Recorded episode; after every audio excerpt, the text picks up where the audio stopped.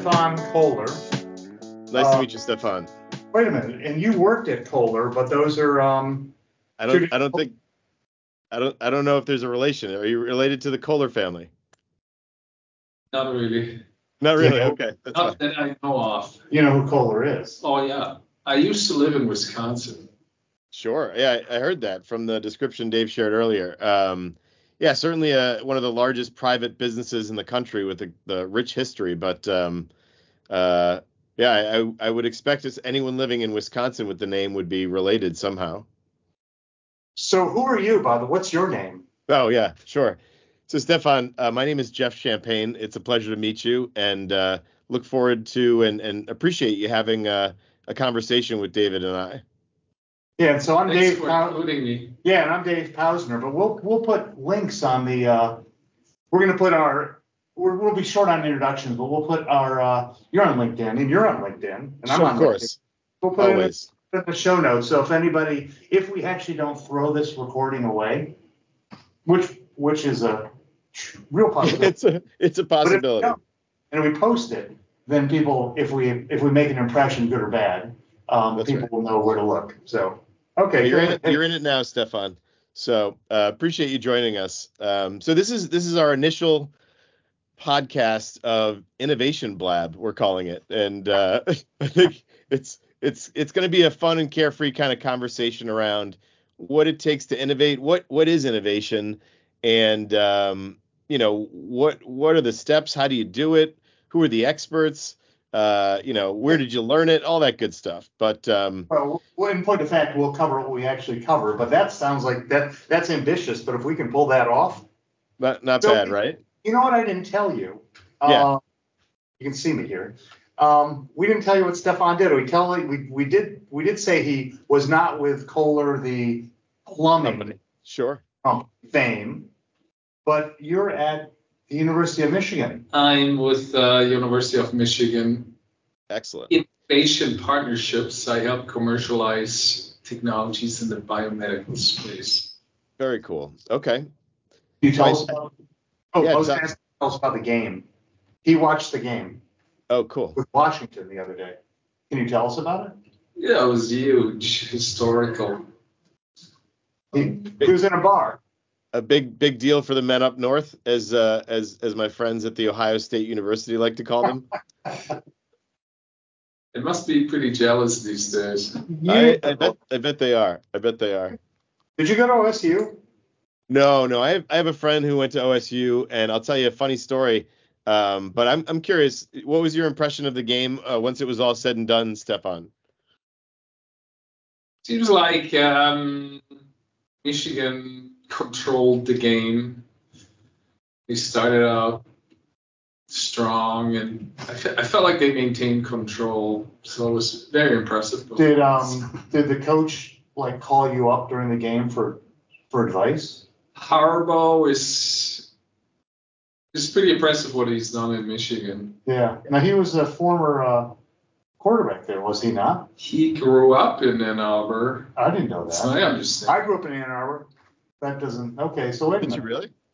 Yeah, I did. But uh, My what is- understanding is he went to high school in Ann Arbor. But you mean he was not a? I thought he was a. Um, I thought he was a. Um, I, I thought he was a quarterback under Schembechler. Was he not? Am I wrong? Do you know Jeff? No, I'm not. I'm not familiar with his history. Okay. All right. Well, anyway, so you're. I feel like I should know more since I work for the University of Michigan, but uh, you might get. You might lose your job after this. I, might not. I mean, actually, it might be because he's on this podcast. But um, so Jeff had asked you what. So actually, maybe maybe I asked you. So what do you do? What does your office do at the University of Michigan? And does it have anything to do with innovation? so we spearhead uh, the innovation engine of the University of Michigan, which is a huge innovation engine. My office is Innovation Partnerships. We used to be known as Technology Transfer.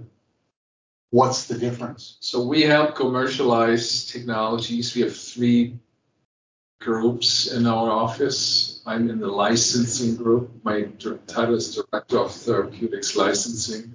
Okay. Also, I have a venture group that focuses on helping start startups. Okay. And we, the Corporate Research Alliances Group that helps build alliances with industry and bring in sponsored research. Can you hear him? I can. Oh, he does. I can. I can hear him. Yep. Speak up, sir. Okay. Yeah, yeah, this is. He's like 30 miles from here, aren't you? 22. 22. Okay. No ways. You got to speak up. Okay.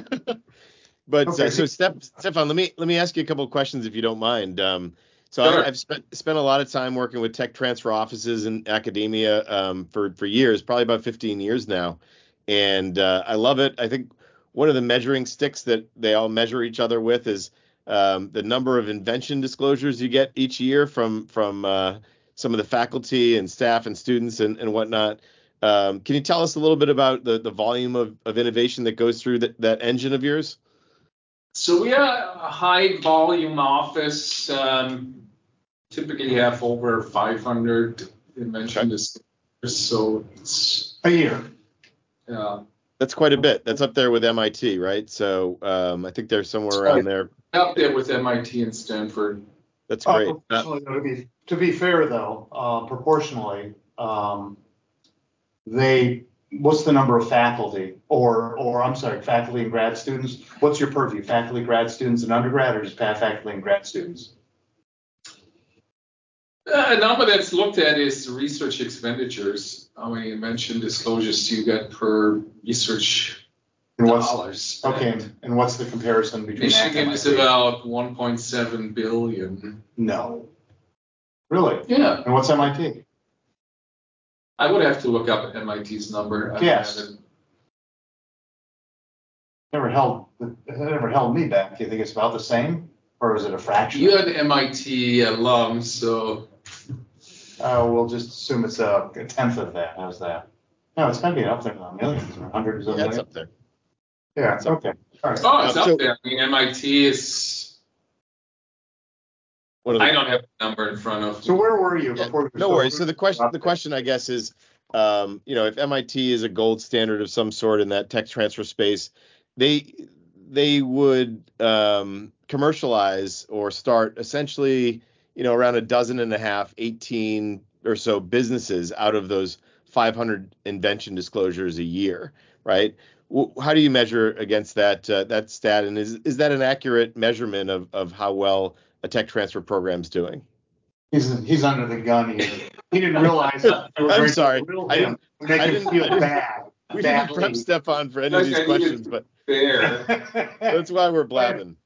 Take a guess. It's a blab. We're blabbing. This is like a. So we had a record number in our last fiscal year of 582 uh, disclosures, which is That's that's substantial. our record, and uh, it's a pretty high number. How many of those will you? Hey, I know this t- this podcast is supposedly about innovation. So how do you measure them on innovation? And I don't mean scientific innovation because they could be non-scientific, they or non-engineering innovation. It could be just a radically interesting idea for a business that's licensable. How do you measure that stuff? Not you, but how does the how does the tech licensing office at U of M do that? So the key numbers, a couple of key numbers we look at it is invention disclosures and number of startups. You number of startups that come out of you or that license your technology? per year. No, no, per per year. What does that generate in terms of economic development? The last right? So year we had 25. Our record has been 32. So we're up there with MIT and Stanford and the like. yeah, you are. Yeah, you are. That's But impressive. Wait a minute. What do you? So I'm behind here. So I get the I get the disclosures, the information of the uh, no sorry, I get the notion of invention disclosures, which Yep. from my perspective are there will be a university form or at least a proposed format of a write-up that a grad student or a professor or anyone else who's covered by the policy will submit in hopes of having the university fund the obtaining of protection, probably patent protection, and maybe to fund more than that, and hopefully to help them hook up with a business. Is that Yep. fair for what it? So, but what is when you say startup? Do you only count startups that come from professors or or grad students, or do you also count startups as, um, say, Jeff and I once we realize this podcast is going to fail, decide we want to license, and it actually has failed, um, but we want to license technology from, we want to do a startup, we want to license your technology. Does that count as a startup if we're us outsiders license your stuff? if a startup licenses a technology from Michigan and the startup is based on this technology, it's not just you license 100 technologies and one of them happens to be from Michigan, uh, then we probably wouldn't count you. But if it's like a core technology of your startup, we count you. So what So you saying, Dave, is you don't count, but it, possibly if if it was based on a Michigan. Right, right. But if we start, if we started a, um, if you and I started a uh, business of uh, a patent troll business, if you know what that is, right? Mm, Where you love that. basically collect a bunch of patents in a space like uh, Wi-Fi or whatever and sue people, that wouldn't count. But if we base it on your technology, it would. Okay. Now, uh, let, us wait a second. What do you mean based on our technologies? Uh, we would not license to you if you just want to sue others. Uh, we would not No, license to you. oh, definitely what fun is that? Okay, that's interesting. Pre- predatory behavior will get you nowhere, David. But I mean, um, if, if somebody is infringing our patents, we would look into into suing ourselves. I mean, we would we would not need an intermediary to do that. I was going to ask a question, but you ask first because I know what my next one is. So, um, so if there's, I mean, that that's impressive. I appreciate you sharing your record there. Um, you know, 32 out of 500. It, that that seems to be the gold standard. And my question is, is that is that low? I mean, do we feel like we're getting the most out of those 500 invention disclosures if the gold standard is 32 companies out of that fit 500, or um, would it make sense to aim? judgment? Yeah, Would are it- you would it- passing? Are you passing judgment? on No, their- no, no. I, I've just I've been curious about this for years. You know, for the last 10, 10 15 years since working with these large tech transfer offices, um, because there's such a such a diligence in getting that number up to, hey, we have over 500. But Yeah. wouldn't it be better if we had maybe say, you know, 200 and, and we got 50 companies out of it and we spent more resources on less disclosures? I It- totally you know, agree. that goes. I'll argue, Jeff. That goes to the question of how do you measure innovation and how are you are you passive? Do you are you guys passive, which is hey, No, I- this, or do you guess my- actively yeah. push?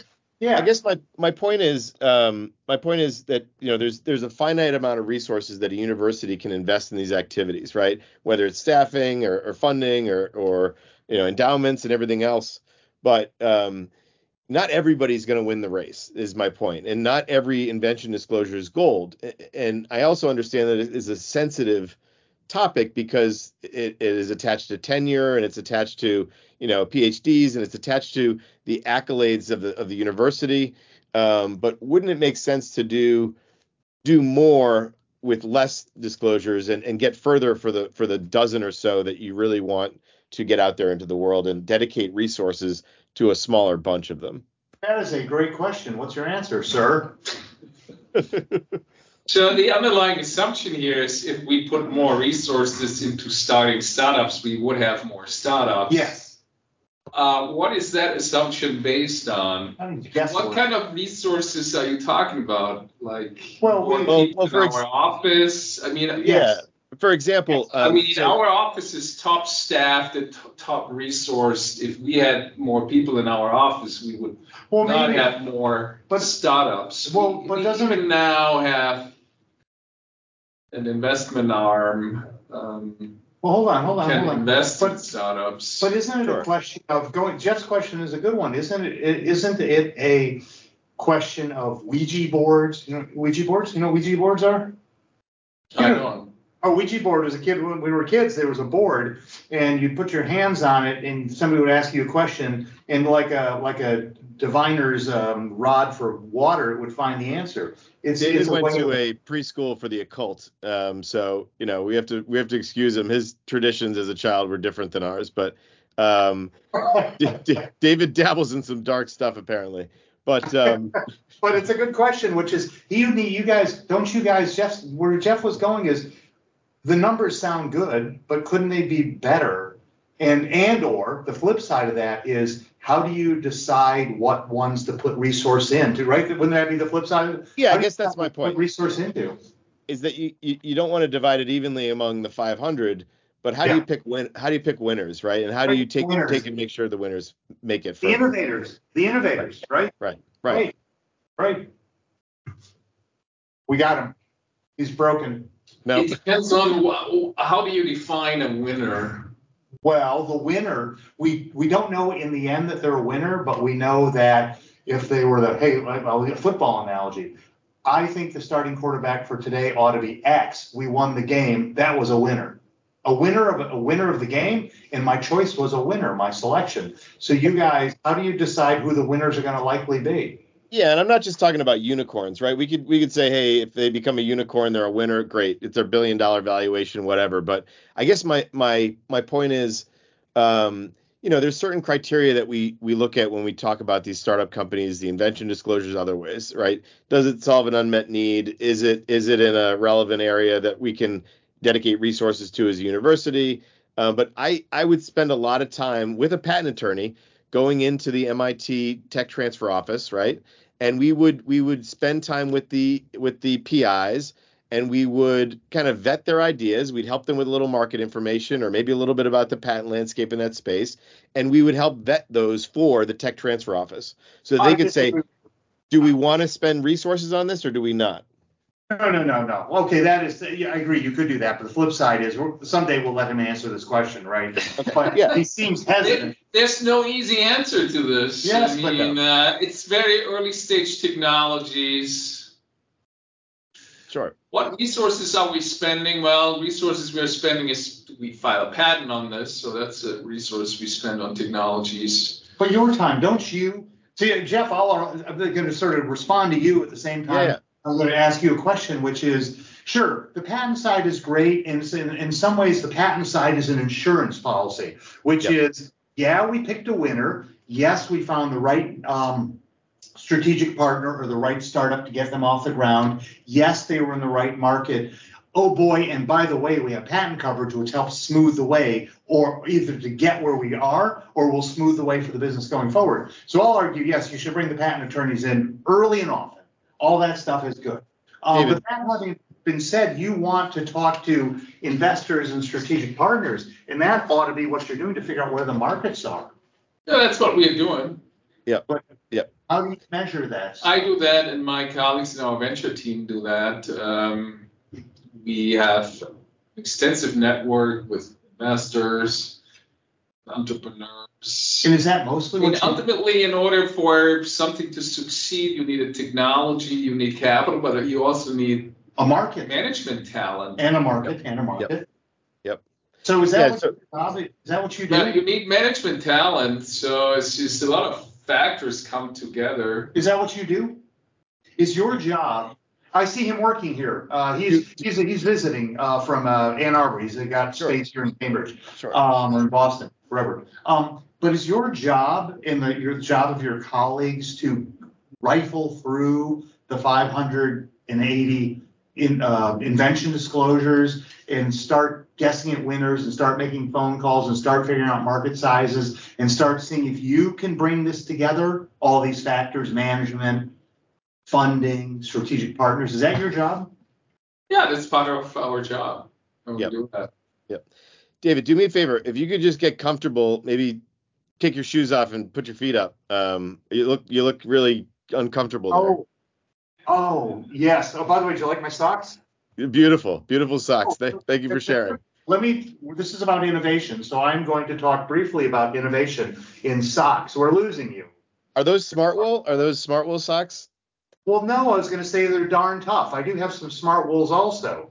Uh, I was gonna say I, I exclusively wear Smartwool socks. I think I think they're the best, especially for I cold weather like that. this. Smartwool is pretty good. Oh, wait a minute, wait a minute. I will argue, and this is a non-technology innovation that needs to be discussed.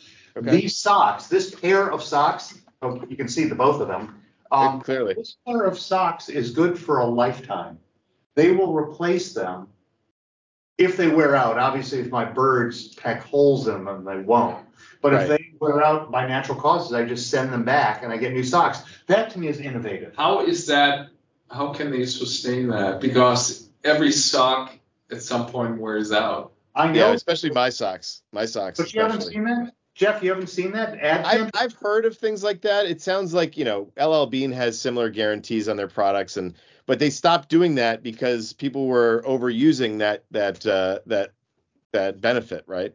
So, but REI no, I- I have that too. Well, REI will actually. They don't have that anymore Oh, because really? people what pe- people were just some people were abusing this. But I, oh, I was gonna say. How do you abuse this? Uh, well, you can wear things out and then bring it back. But my understanding, is some people just went. They have sales where they sell used items. ooh, So people cheaply bought old stuff and then they brought it back. yeah, no, thank you, no, thank you. But but uh, Can I go on my interlude a little longer? How yeah, yeah, that- go ahead, go ahead. I'm I'm, that I'm innovation? Is that innovation? Do we call this innovation, or the fact that so many have already done it means it's not innovative? Because to me, No, it I mean it's, it's it might just be marketing. It's it's brand building. It's it's there's a bunch of things it is. I wouldn't say it's innovation. It's if it's not based on uh, unless unless it's got if they're so happy with their technology and they're so um, determinant that it's it's going to withstand the test of time um, because of some you know new materials or something like that. That's different. Uh, that's different. It's like try to break our socks. We've got the strongest socks. But I mean, I wear through Smartwools and then I buy more. I I just I find they're more comfortable and I find the uh, the blends they have uh, don't make your feet sweaty and they don't you know there's there's technology built into these that I think other socks don't compete with. I will try some of the lightweight ones, but let me. let me- Stefan and I were talking about this earlier. Yep. Going to the, you're you're you're touching on technology. You're Mm. mentioning technology, and I, I and by the way, I do think technology must play play a piece of this. But um, Donald Trump, and I'm no fan. Oh man, Um, definitely no fan. I'll argue he's kind of innovative. Ugh. I'm sorry, but is it not? Is innovation always Well, I, I'd say he's retrovative. He's he's bringing he's bringing old things back that are are uh, distasteful and, and out of out of touch with the reality we live in, but they're effective in, in whatever he's doing. Um, yeah, I wouldn't I wouldn't call him innovative though, Why do you say it's retrovative? I'm not even sure that's a word. because because and I hate I to like even use it. I hate to before. Yeah, I hate to use his name, uh, but I, I'll tell you what what I believe retrovate means. Um, but um, I think I think, and I'm not going to use his name. I, I'm not a big fan uh, by any means, but I think what he does is he's a student of history, and he he learns what he does, and his behavior is not stupid. It's not by chance. It's historic because he watches what worked in history for other strong men and dictators and um, you know and they're sycophants and and he's just replicating what they did. Nothing about what he's doing is new. Um, he learned from you know Cohn, his his mentors, and and all his criminal uh, you know uh, associates. But nothing nothing he's doing is new. It's it's all the same tricks.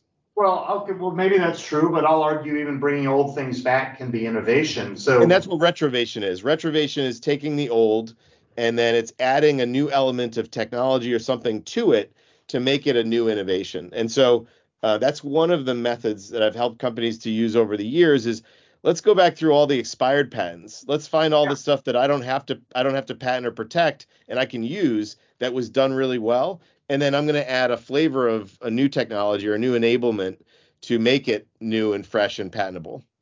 well, arguably that's sort of the standard for even technology innovation because most products are built with nuts and bolts that have been around since uh, Stefan's born at least, and that was a That's long right. time. That's that's right. That's right. But uh, you, you don't you don't have to take that, stuff on. You can jab right back. But um, with I would I would uh, I would argue that retrovation is instead of grabbing for everything novel and new and un- non-obvious, it's um, it's taking and building a platform that is is based in 20 year technology 20 year old technology or, or later, right? Um, so we did a lot of that when I was at NERAC is find show me what's expired and we're going to use that as the building blocks for for I what's not. think I feel, and Stefan weigh in here, just elbow in with your words. Um, I think the focus on intellectual property and, and technology is skews or uh, skews um, the definition of innovation because I think you could argue that Facebook and all these things I hate, but are real money makers, and the invent- investors certainly would find them to be innovative. I think they're innovative in their own ways. I mean, it's tempting from our our businesses, all of our businesses, to focus on IP, but there's so much other innovation out there. Um, mm. What's what's that pizza place down that everyone talks about down in um, New Haven? Pepe's, Pepe's. Mm. Yeah, I'm not a fan. no, I'm not either. But you know, but that... I, do believe that innovation is driven by technology, Dave. Yeah, yeah there are innovations in business models. Yeah. Regularly, there are new business models, but technology is a consistent driver of but it also brings innovation and not all technology is being patented. I mean, a lot of software is just not. And not all. In, not Facebook, all. but Facebook. You mentioned Facebook. Yeah, to a large degree, is like driven by technology. Sure. The technology company. I know, but is the innovation? I mean, again, it, all of our businesses count on intellectual property, and we're all big fans of it. But innovation, there's got to be more than innovation in business models. There's, I guess, the question is, what is innovation? Is it just I, I thought these socks were innovative, and you guys are saying they're really not because, or Jeff's saying they're really old school. That and either, they're branded. It, Lifetime a, warranty is an old thing, David. I mean, I yeah. don't see the innovation in there either. And to uh, to quote Unless it's a yeah. new technology that makes this sock maker so confident that their socks never wear out. So yeah. where does innovation play in the university or a typical tech licensing office, whether it's University of Michigan or otherwise? Where does is there any measure of innovation? Is there a checklist that you guys go through? So, You know, yes, there's a market. Yes, the market's bigger than X. Yes, the management team is good. And is there a checkbox that says, and this is innovative, or no? Is that not really ever fa- does that word even come up in your offices ever? I mean, we call disclosures invention disclosures, so we do look for something that is inventive. Yeah, and those words probably are related. You think?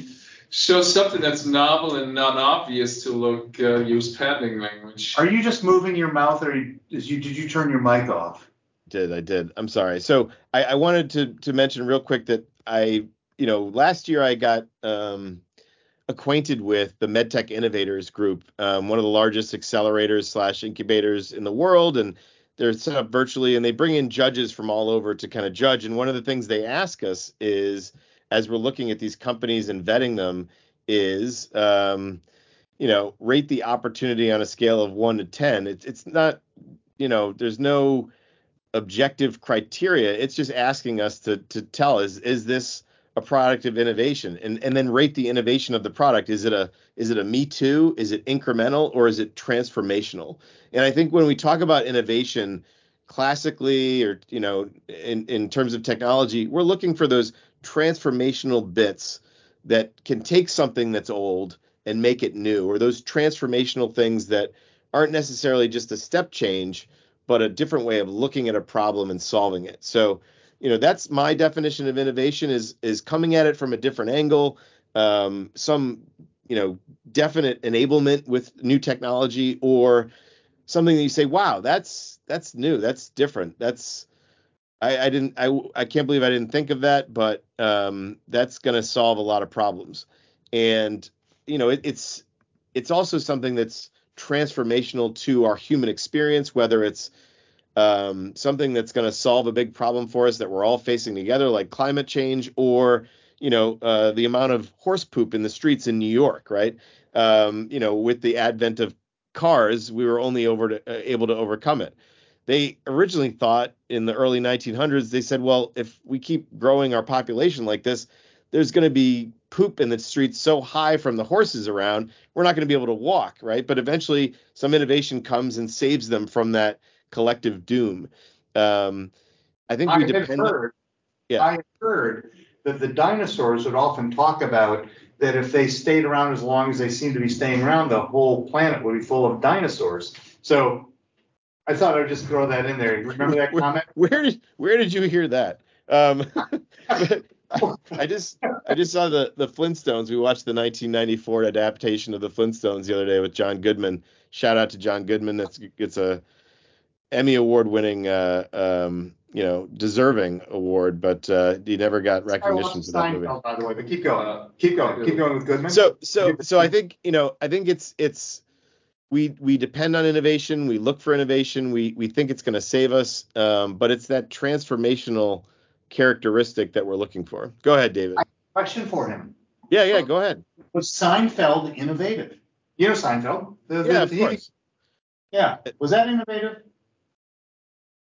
It's a sitcom. They've been around, so I don't think that format was innovative. Well, you tell me. I think I can reveal this detail about you. You tell me it's probably one of the few shows you watch, and it sounds like you watch it a lot. So how could you you dismiss it as a sitcom and yet somehow like the, were the Beatles innovative? I think I think the innovative thing about Seinfeld was it was a show about nothing, right? It was it was it didn't need to have a theme or otherwise, but they they were trying to just make everyday life um, you know, into a sitcom and and uh, you know, Well, in, in that I think it was different, but does that make it innovative? I don't know. I think it was. What do you think, Stefan? You're you are like uh, you are. Your job is to gauge and judge innovation and put the resources of a major university. Would you guys have invested if if Seinfeld approached you now as a professor and said, "I've got an idea"? Would you guys take that up? Did you just rewrite Stefan's job description? So if Yeah. somebody comes and says, "Well, I got an idea. I want to do a TV show about nothing,"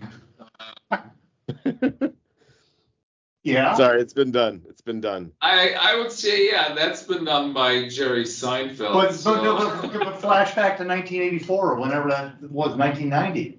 Would you guys? That to me sounds innovative. A show about nothing sounds innovative. And I guess I keep coming back to the same point that I have two points here, which is innovation is not purely technology, and just because there's technology involved, it's not necessarily innovative. And another point I have is we don't really know innovation until we look back. You know, Facebook I think turned out to be innovative. I hate That's it, but it.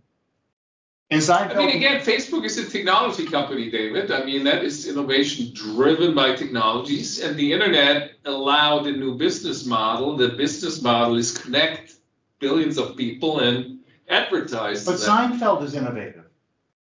Seinfeld, And there's no well, technology. a show about nothing. I mean, sitcoms had been around before Seinfeld, right? I know, but his was about nothing. And it was humor. Yeah, I mean, show about nothing. I don't know. I I feel like since Seinfeld was such a big hit, you're using. Yeah, it was very successful, so it must have been innovative.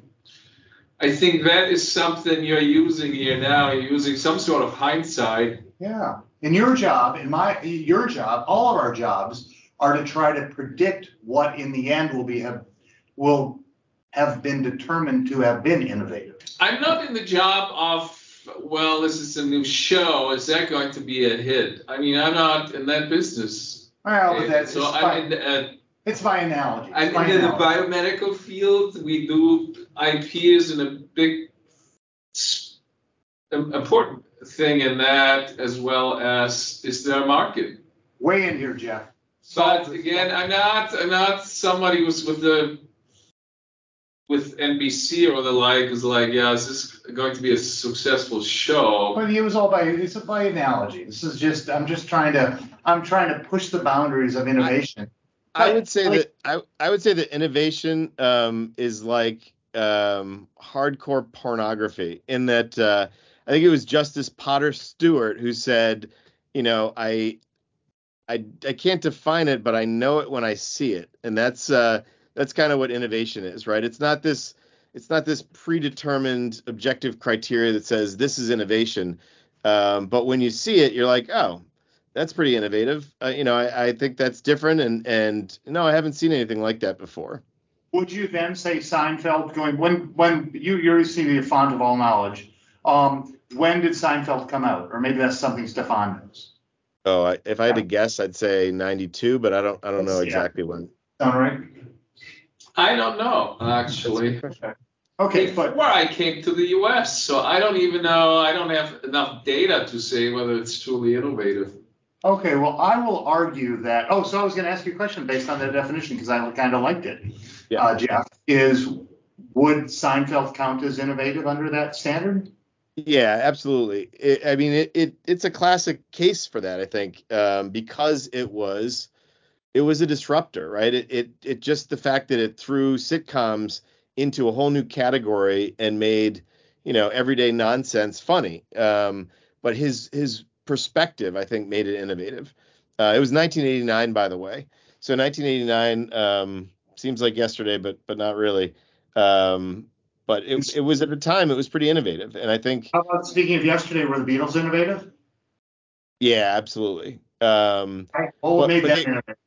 but they were innovative again in a retrovative kind of way. They they borrowed and and used you know rhythm and blues and some of the older styles to bring uh, rock and roll to its kind of the audience, right? Um, that they didn't have access to before that. Um, and whether it was their you know following of popular culture and and you know different different pharmaceuticals and things they used along the way in the path, but they they brought something different to the scene, I think, than anybody in America had had ventured into before. I think what they brought to the scene was was uh, you're right. They add they added on to what existed, but I think they brought more harmony to the scene and more complex harmonies. And once they caught on, they were able to drag it further, whether it was through uh, pharmaceuticals or otherwise. But I think they grabbed people because if you listen to those early albums, they really sound so 1959ish.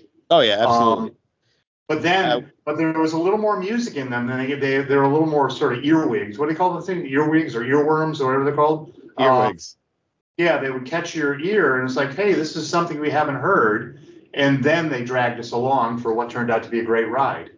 yeah, that, that's that's fair. I, I like the Beatles reference. I, I think that um, you know the live at the BBC stuff is just as fun to listen to as Sergeant Pepper and, and other stuff. But um, you know these were these were 12 hour sessions recording on you know on, on methamphetamines for for hours to to stay conscious in a club while they played in in German. Also a, a Hamburg uh, reference there, but um, you know I don't think the Beatles would have been the Beatles.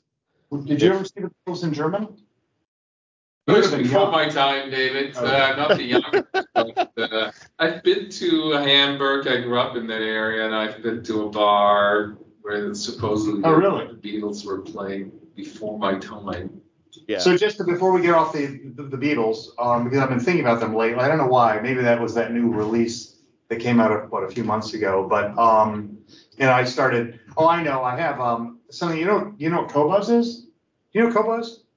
It's like Apple Music, but it's a different company. It's okay. Q O B U Z. It's just they have better. I think they have better fidelity on they their. new- These are our new uh, new sponsors. Um, I'm hoping to get them as one, but if they have any sense, they've already uh, shut it, shut down that idea. But I was listening to a bunch of uh, one of their Beatles collections, and not only were I think they innovative at the time, sort of in the 64, 65, but I think they continued to innovate. And when you look, when you listen to, because it's funny, I watch my kids' reactions when they when old music is what I call old music, sort of 60s and 70s and 80s music is playing Sure. you begin to realize that the Beatles changed so much from year to year or from album to album. And then you'll listen to something like remember Electric Light Orchestra or some maybe that's a bad example. There's a lot of groups that sound very much the same. They had a sound, and while the sound might have been innovative the year it came out, often it wasn't. It didn't really seem to change. Yeah. No, and that, that's fair. I mean, I, I I think the Beatles innovated with again with the pharmaceutical of choice that they were introduced to that day, whether it was smoking pot with Bob Dylan or getting slipped LSD by their dentist. I mean, they were they were changing and adapting and and you know evolving as a group together through their common experiences, and then also directing but participating in pop culture of the time um, as a result. I, I, and when you talk about innovation in the Beatles, you also have to mention that they just came out in 2023 with a new single. Have you heard their new song? That was my reference of a few months ago. Yes, of course. Yeah, yeah, yeah. So I, no, Oh, they came out.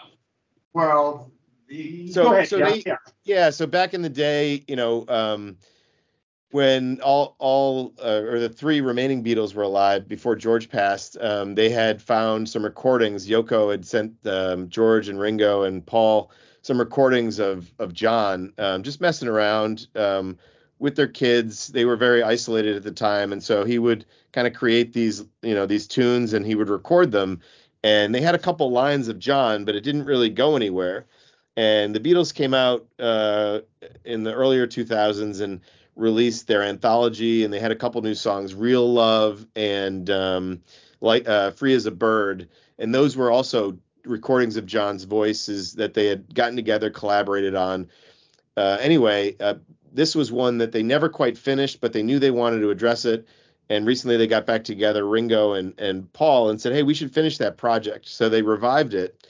They used some of George's guitar. They used um, uh, John's voice and and Paul's kind of style of of uh, orchestrating and uh, Ringo on the drums and and produced the the final Beatles song. And uh, It's worth listening to.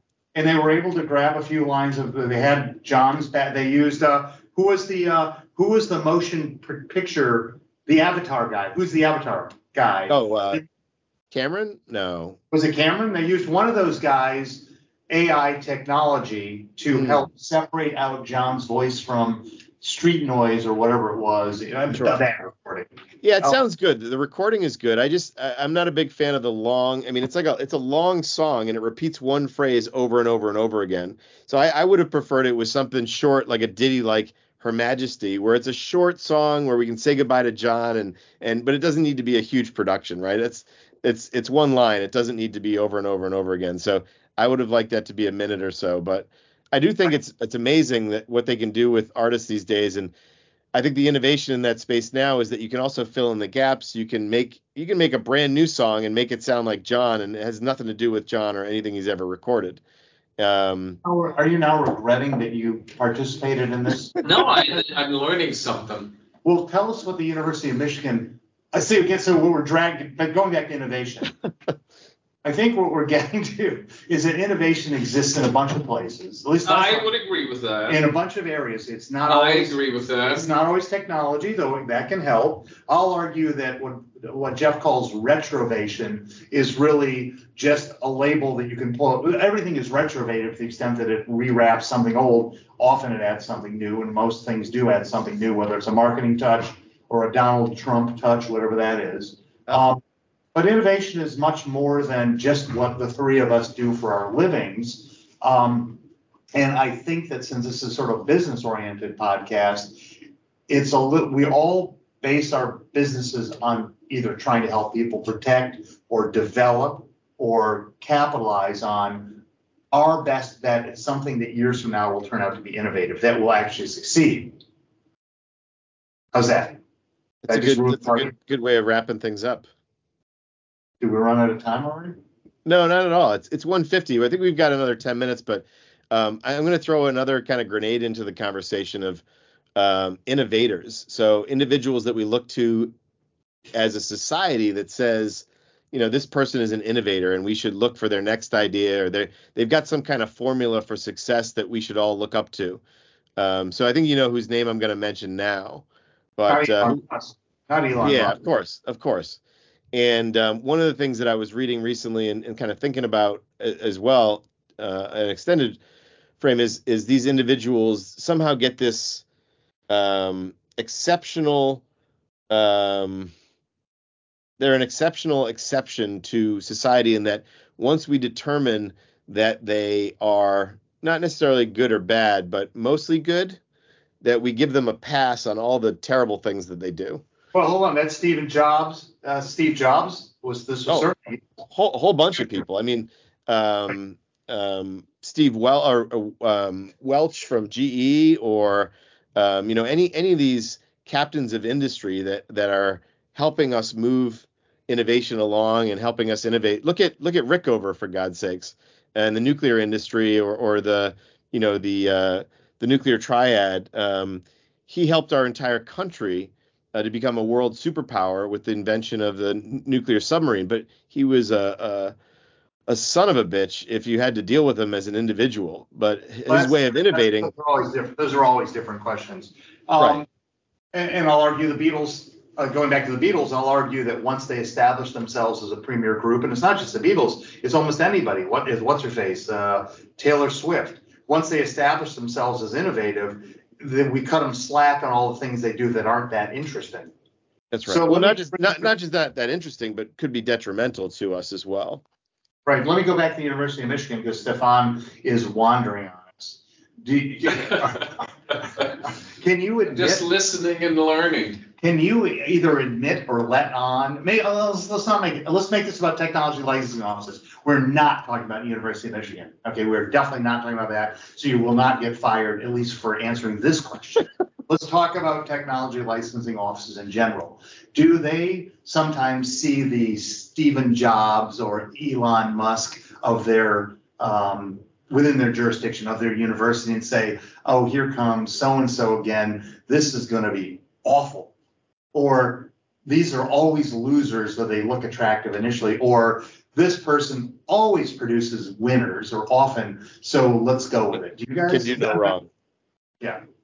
This, So I work with innovators, uh, Michigan faculty typically. Um, I look at their technologies and I also look at them. Some are just good coming up with new stuff for which there is a market. Some faculty, even though they're academics, have a very good sense of uh, markets and commercial oh, so you, you will factor that in. Others don't. So Yep. innovators in an academic setting come come in a broad range. Okay. So this, Some are just some faculty are just to some degree it's just they run a business. Manage people, they bring in money, they churn out publications and they produce innovation and some of some innovation is can be commercialized and some faculty are just good and we have a lot of faculty uh, co-founders are there innovators who are? The answer must be yes. Are there innovators who are great if the basic sciences who, who run labs and bring in money for those labs, but you know they can't what is it uh, chew gum and walk at the same time when it comes to commercialization. And therefore they may be great innovators and they may run labs that bring in millions of dollars or hundreds of millions or whatever they want to bring in. But you guys when you look at when you look at their stuff it's like oh so and so's back. Jeff is back again not him is that is that ever the case? So some faculty they're not interested in commercialization. They are like they view themselves in the business of creating new knowledge. They innovate, but they're not interested in the commercial aspects of innovation. They're basic science. They want to advance basic science. So and that's okay. The University of Michigan is about research and about education, and in addition, there are technologies that can be commercialized and that I have a- helps helps solve problems but it's not like we're not a company that is in the business of commercializing innovation. Go ahead jeff. I know my next question so go ahead. I, I love David's questions because he asked the question in a way that it's, it's yes or no, but uh, the question is is is uh, a, cou- a couple paragraphs. But here's here's the here's the um, I guess you know the other thing I'm I'm curious about is you know if if people create innovation that is so helpful and so um, transformational that it's going to affect society in a way that is is is too big um, that the government sometimes steps in and says, "Oh no, we're we're going to keep that for us. That that's ours." Um, you ever run up against something, Stefan, that that's so transformational that it that it makes the blacklist and um, it just can't see the light of day because of its implications? this would be your answer to this might be one of those where we always joke and say i could answer that but i'd have to kill you after i did it That's right. It's it's sometimes I've been with the, uh, in this position for seven years and I've not come across something else like that. interesting. blacklist. So That's the fair. question That's I was dying to ask, and I'll try to make it less than three paragraphs, is this. How much money does your department bring into the university in comparison to the amount of grant money that comes in through federal government and other uh, quasi-federal, uh, quasi-grant, uh, and other grant uh, offering organizations? You follow the question? It goes to, it goes So to. you, you're looking at, well, how much money does the University of Michigan bring in in grants and uh, Well, I'm trying to figure out what's how much important. does do we bring in? How much is I feel like it's not the right way to view this. Uh, we provide a service to faculty, that's our focus. Um, it's not like the NIH is giving money to the University of Michigan and it's it's to advance basic science. No, that's my point, which is, So it's not like, okay, what is the return on investment? So but no, no, I'm, like where I'm going is is in uh, tax off an answer of yours, which is I think you guys are a service organization, and I suspect in the end you bring in a fraction of what is, fundamentally a research institution, isn't it? yeah, we are a public research institution, yes. So the fact that you guys, if if your department makes a dollar more than your salaries in your expenses, it's a win of some sort. It is, and we bring in significant money to the university to further fuel research. And also, our innovators uh, get a share of what is generated. Thoughts, Jeff? No, I think I think uh, that's a good way of looking at it, right? As a as a resource for the faculty, right? All of these inventors and and professors and teachers and tenured you know staff are are um, they benefit from that that service as a as a resource from the school, um, and they might not be experts at it. So having individuals that can help walk them through that process and and acquaint them with the ins and outs of commercializing a technology I think is really important. Um, and I think we need Uh, to do more of that. that, I mean, uh, Michigan owns the IP. Of course, of course. I want to stress as we are closing our discussion, I want, want us to keep in mind that innovation also is solving problems. Yeah. Yep. And, I think that's uh, we at Michigan focus on helping our technologies make an impact. So I would like us to close with that thought. He wants us to clip that out and send it to his boss, or rather his boss, that's his boss's boss, his boss's boss. I think I think you nailed it, uh, Stefan. We appreciate you being here with us. But but yeah, innovation at the end of the day has to solve an unmet need. It has to solve a problem. Um, number one, and I think the big word for this year that I've heard so many times, it's right here in front of me as well. Impact, right? We we have to have an impact on society. Otherwise, why are we doing this? Why are we spending time and resources doing this? So solve a need and have an impact. Um, thank you for for summarizing that. I actually, my final word is, I think you guys are being far too narrow on that. I don't think it needs to be an unmet need. I think it just needs to be something different that the market takes up for whatever reason. But, Touche. okay, Fantastic. thank you. Thanks, Stefan. Nice to meet you. Safe travels.